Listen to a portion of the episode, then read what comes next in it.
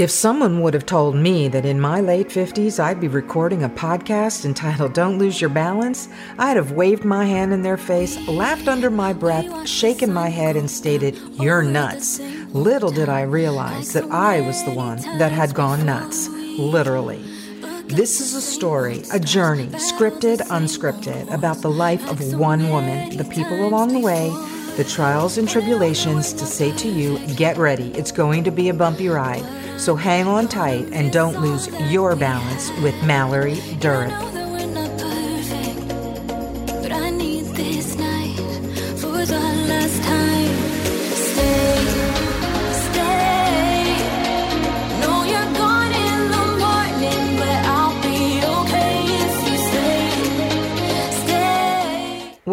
everybody, welcome to the 37th episode of Don't Lose Your Balance. My name is Mallory Durick so I had a different topic I was going to talk about today. And then, of course, you know, I had the gratitude room with the others this morning on Clubhouse, and we talked about hope. So I think I should talk about hope because there was a lot to say. And the way I think we can talk about it here is for me to just first start off by reading what the prompt was, in which case then you'll have a little more context, just like I did last week. I think it helps. And I'll say, even if it doesn't help for anybody who's listening, I think it helps for me because it then allows me to listen back and say, oh, yeah, that's why I had this thought process. So the prompt was called Laughing Heart. And the little bit of a quote was It's your reaction to adversity, not adversity itself, that determines how your life's story will develop. That was said by Dieter F. Uchtdorf. The question was asked at the end of the story What is the driver of hope in your life today? What do you hope to achieve, hope to become, hope to do this year? What are the sources of hope in your life today? You know, there was absolutely a time in my life when I can honestly say I didn't know. Uh, I wasn't hopeful. I was broken. I think I've made that evidently clear, and there's no real need to rehash it.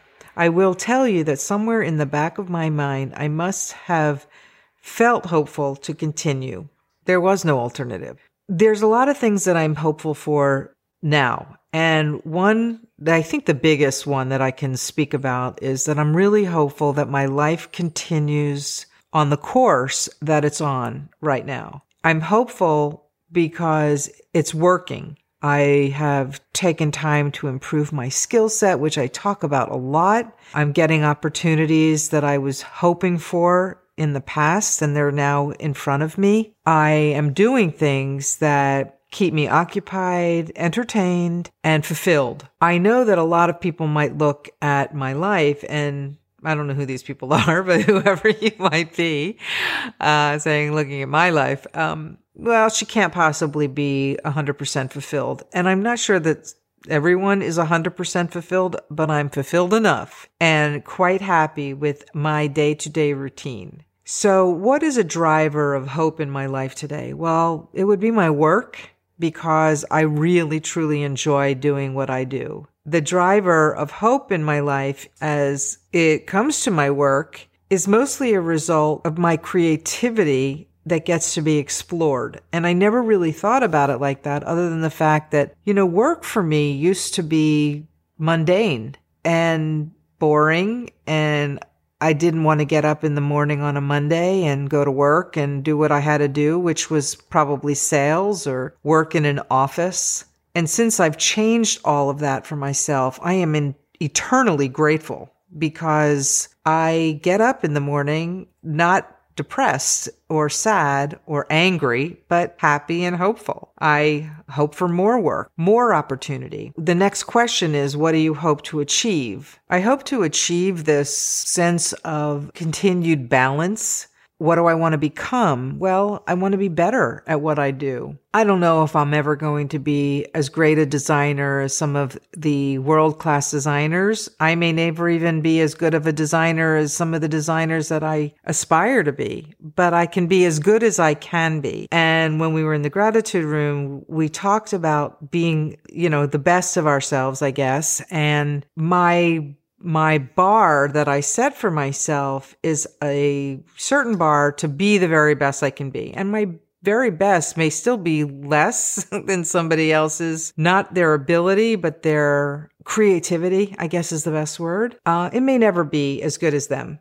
but it will be maybe better than somebody else who's still learning. And it certainly will be better than my last because I keep moving what we call moving that bar, not because it's difficult to attain, but because once I achieve a certain goal, I want to be able to create a new goal. So if my new goal is to be better at learning a new skill with the technology that I'm using or illustrating or a new component of a website that I am designing, then I want to do that. I want to continue to grow so setting a new bar, and I kind of said this, is somewhat dangerous only because when is it ever good enough? And maybe it's never good enough. Maybe, maybe I'm looking at it as a negative that you shouldn't keep moving that bar. Yes, you should not keep moving that bar. You should keep the bar set high for yourself. And when you achieve it, be grateful for that. And then look at your life and say, well, what can I hope to achieve next? And there's nothing wrong with doing that. What do I hope for this year? You know, I have a trip coming up and I want this trip to be a good one since the trip before this one was not a good one. It was a very sad one. It was a I guess it was the impetus for this podcast, to be honest with you. And I got really clear in the last year about what it is that I want for myself and what I want for others, not, not necessarily how I'm going to script their narrative, but what I want for others as it relates to me. What are my expectations? What are their expectations? And how can I, you know, fulfill those expectations to the best of my ability? I certainly don't want to repeat any bad things that happened a year ago. And I can't guarantee that that will or won't happen. I can only say I'll do my very best and hope for the very best that somebody else will also get. I don't know how else to say this without being overly personal. You know, I find myself a little bit in conflict in that I can't control anybody, obviously. So what can I control is my own reaction, my own reaction to the way things are. I hope that the year as we come out of this pandemic, and I say coming out of it because people are returning to the office and people are going to concerts, traveling is at an all time high. Um, you know, you can fly on airplanes without masks. So the world is somewhat returning to not normal. It will never be normal again. It will be like like what we talk about that new normal. But with that change comes this apprehension on my part about how that will impact me, my business, my future. And I don't know what the future has in store for me. I'm hopeful that it's all good. I'm hopeful that I'll stay healthy. I'm working on weight control and exercise control. And I'm hopeful that my relationships will continue to prosper. I'm really in a good space. So it's hard for me to talk about hope in any other way than I hope things continue on the way things have been. But because things are changing again, because they are always changing, how will that impact me? Well, I hope it won't be bad. I hope that I will continue to maintain this flow that I am enjoying. So the other question was, what are the sources of hope in your life today? It's a good one, right? Um, I'd say work. My work is a great source of hope because I I want to continue on the course, but I also want to achieve greatness in my talents and really tap into those. Um, another source for me in my life today would be my relationship. My relationships with my parents are really good. My sister, really good. My siblings, really good. My kids, um, yeah, I'm hoping they're good. I look at my relationship with the kids to be okay, more so with my daughter, less so with my son, only because he kind of keeps to himself a lot. And I very rarely talk about him because of that. It is what it is, and I can't really change it. Now, with my daughter, it's a little bit different because I'm a little more involved in her life. Not the way I thought I would be as, let's say, a grandmother, but definitely hopeful that she looks at me as somebody who's less like a person that messed up a mother that messed up and more like a mother that is on uh, a really good journey for growth. And I know that's hard for children to look at their parents, but in a positive way but the but the problem is it's easy for children to look at their parents in that negative way. Like if you don't fulfill whatever expectations they have of you for you then you're kind of like this i don't know fucked up parent. But I don't expect my children to look at me as anything other than what they look at me as, but I don't want this ugly narrative that they may have. And I don't know what they have. This is my perception. This is never a conversation I've had with them and they are free to share their own perspective of this. But I have this perception that my children look at me as just some kind of complete failure as a parent. And to be perfectly honest, I was not a complete failure. Did I make a whole lot of mistakes? Yes, mostly damaging myself. I don't know what damage I actually did to them because I look at these kids and I say, well, they did pretty good. And I'm thinking they couldn't have done that all on their own, meaning they had a good mother for a period of time and they had a good father for a period of time.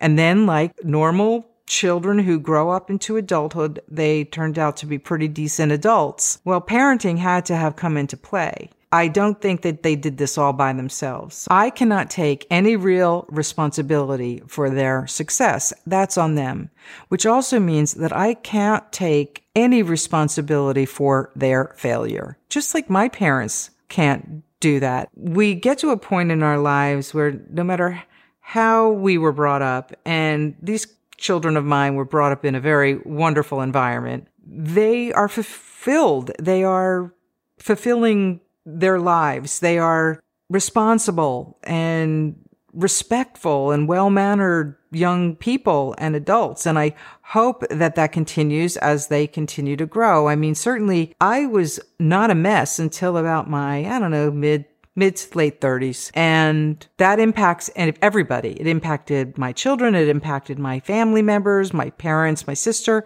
It impacted me, you know, and I get it, but I'm trying very hard to change this sort of narrative that everybody has in their mind about all this stuff that I went through. And much of what I'm sharing right now has a lot to do with how I feel, not how they articulate it to me. So I'm really hopeful, since we're talking about hope, I am really hopeful that I can somehow get out of this negative narrative that I have in my head about the way I am as a person and as a parent, as a mother, because it's not like anybody's sitting here pointing fingers and assigning blame. I'm a certain way because my mother was it's just this thing about me. Maybe it's a perfectionist issue that I have with myself that I just didn't deliver. And I don't know if that's true. You know, I look at my life right now and I'm home alone all the time and I'm not unhappy about it. Let me just make that very clear. It may be very unsettling for somebody else to live their lives like that, and they might look at themselves home alone as a failure. And yet I look at it as a huge win, a huge success because I'm creative and I'm doing all these things and I'm not selling anybody on it. I'm, I'm legit feeling this way. I'm sleeping well. I'm sober. I'm fulfilled. And yet I find that I still battle a little bit on how this could possibly work. And you know what's even more difficult? If this works, if I'm fulfilled all by myself, how can I possibly let anybody else in? I don't know if I can because that sort of kind of challenges and disrupts this level of balance that I have. You know, for me, obviously, for me, this balance came when I got really truthful about who I was and what I needed and what I wanted. And also when I think about the driving force of hope in my life, it's balance. I need the balance. I need to not feel too drained and overwhelmed. I need to be able to set definitive boundaries for myself. And I loved what somebody shared in the room today about boundaries. They said, boundaries are not punishments. You know, boundaries are just boundaries. They're lines that you, you know, draw. If you look at a map, they said, you know, you put this line on the map and a boundary is how two let's say it's a state and another state come together. at that line. And in my head, I visually say, well, if I'm on one side of the line and I cross the other side of the line, I'm in a new state. Well, to me, that, that just means I'm going from point A to point B and that line is in the middle. So when I talked about the boundary, they said, well, it's not a punishment. And having those boundaries, which I had never had before, and I know I talked about boundaries in the past, they really helped put some perspective in my life. I never thought that I didn't have them. I was always very, you know, free to share whatever was on my mind, except when I was afraid that it might impact the relationship. And I never vocalized. Not really did I vocalize these are the way things need to be for me in order for me to feel happy and successful. Not because I'm asking somebody else to make them better for me, but because I couldn't vocalize that, how could they know it? And I think that defining those boundaries and saying this is what I want and what I need, which I had never done before, you know, now that you know how to say that or you know how to get clear, even if you don't vocalize it, if you're clear in your own mind with it, then somebody else can make a choice to say, I'm okay with those lines or I'm okay with that that perspective that you want to live your life that way. So I'm going to live my life this way. And if we can coexist together, even better. Fortunately, I'm in a position where I don't really have to do that. And I'm really kind of grateful for that. There's this level of peace that has come over me because I only have to actually worry like, I know we worry about other people, but I don't have to worry. I'm not responsible for making somebody else happy. I'm not responsible for fulfilling somebody else's needs. I'm only doing that for myself. And I, I don't know, but maybe this is a long time coming. I'm hopeful that I can continue this, not just because it's working for me, but this balance of my life is something that I never actually understood. The year is a quarter over. Here we are in the in spring. We got through winter. Now we're getting getting into the beginnings of spring, and spring is this opportunity for all kinds of fresh new things. You know, the trees are in bloom, the flowers are coming up, things are going from cold and dark to bright and colorful. And I'm very hopeful that this spring is prosperous. I'm on a different kind of a health journey. I've removed, if you can believe this, I've removed fruit from my diet because it's loaded in sugar. And I'm starting to feel a little bit differently about my body, about my mental capacity in a more positive way. Even though it was positive before, I'm now even more aware of that. I am looking to be even more creative. I'm thinking about going on an art retreat this summer, which is a little scary for me because I don't feel like I'm as good of an artist. I'm not a professional artist. I'm a creative, but I'm not a professional artist. And I'm thinking to myself, what am I, what would I do with all these art people around me who are so much better than me? And then I have to remember, oh no, no, no, no, you don't compare yourself to other people. So I'm hopeful that that is something I might explore and actually go do. I'm in a position financially where I can actually afford to do it. And that is a very fulfilling thing for me. You know, I'm probably one of the rare people who found quarantine to be an opportunity to grow. And I was hopeful in quarantine. Certainly when I first started, like everybody else, I think I had one client and then I lost them. Then I had no clients and I had no money and I had a huge amount of debt. And somewhere along the line, that all changed in two years. So if anybody here is listening and they think that their life is never going to get better or it's impossible to come out of the things that I've gone through. When you look back at the 36 episodes of this, of whether it was infidelity, drug addiction, alcoholism, poverty, no one thing. I never actually gave up. I may have not have felt it was possible. And I maybe in the back of my mind always felt a little hopeful. And if I felt a little hopeful, then I didn't give up and I kept going. I kept moving forward. And it's not like a light switch that you get to turn on and you go from one end of the spectrum to the other in a, in a matter of a second, but you stay hopeful. Like I stayed hopeful. Somewhere in the back of my mind, I stayed hopeful because I by not giving up and I kept moving forward. I kept putting one foot in front of the other. If I was suffering in pain, I grieved and I mourned whatever loss that might have been. And I acknowledged that pain. Yet I did come out of it.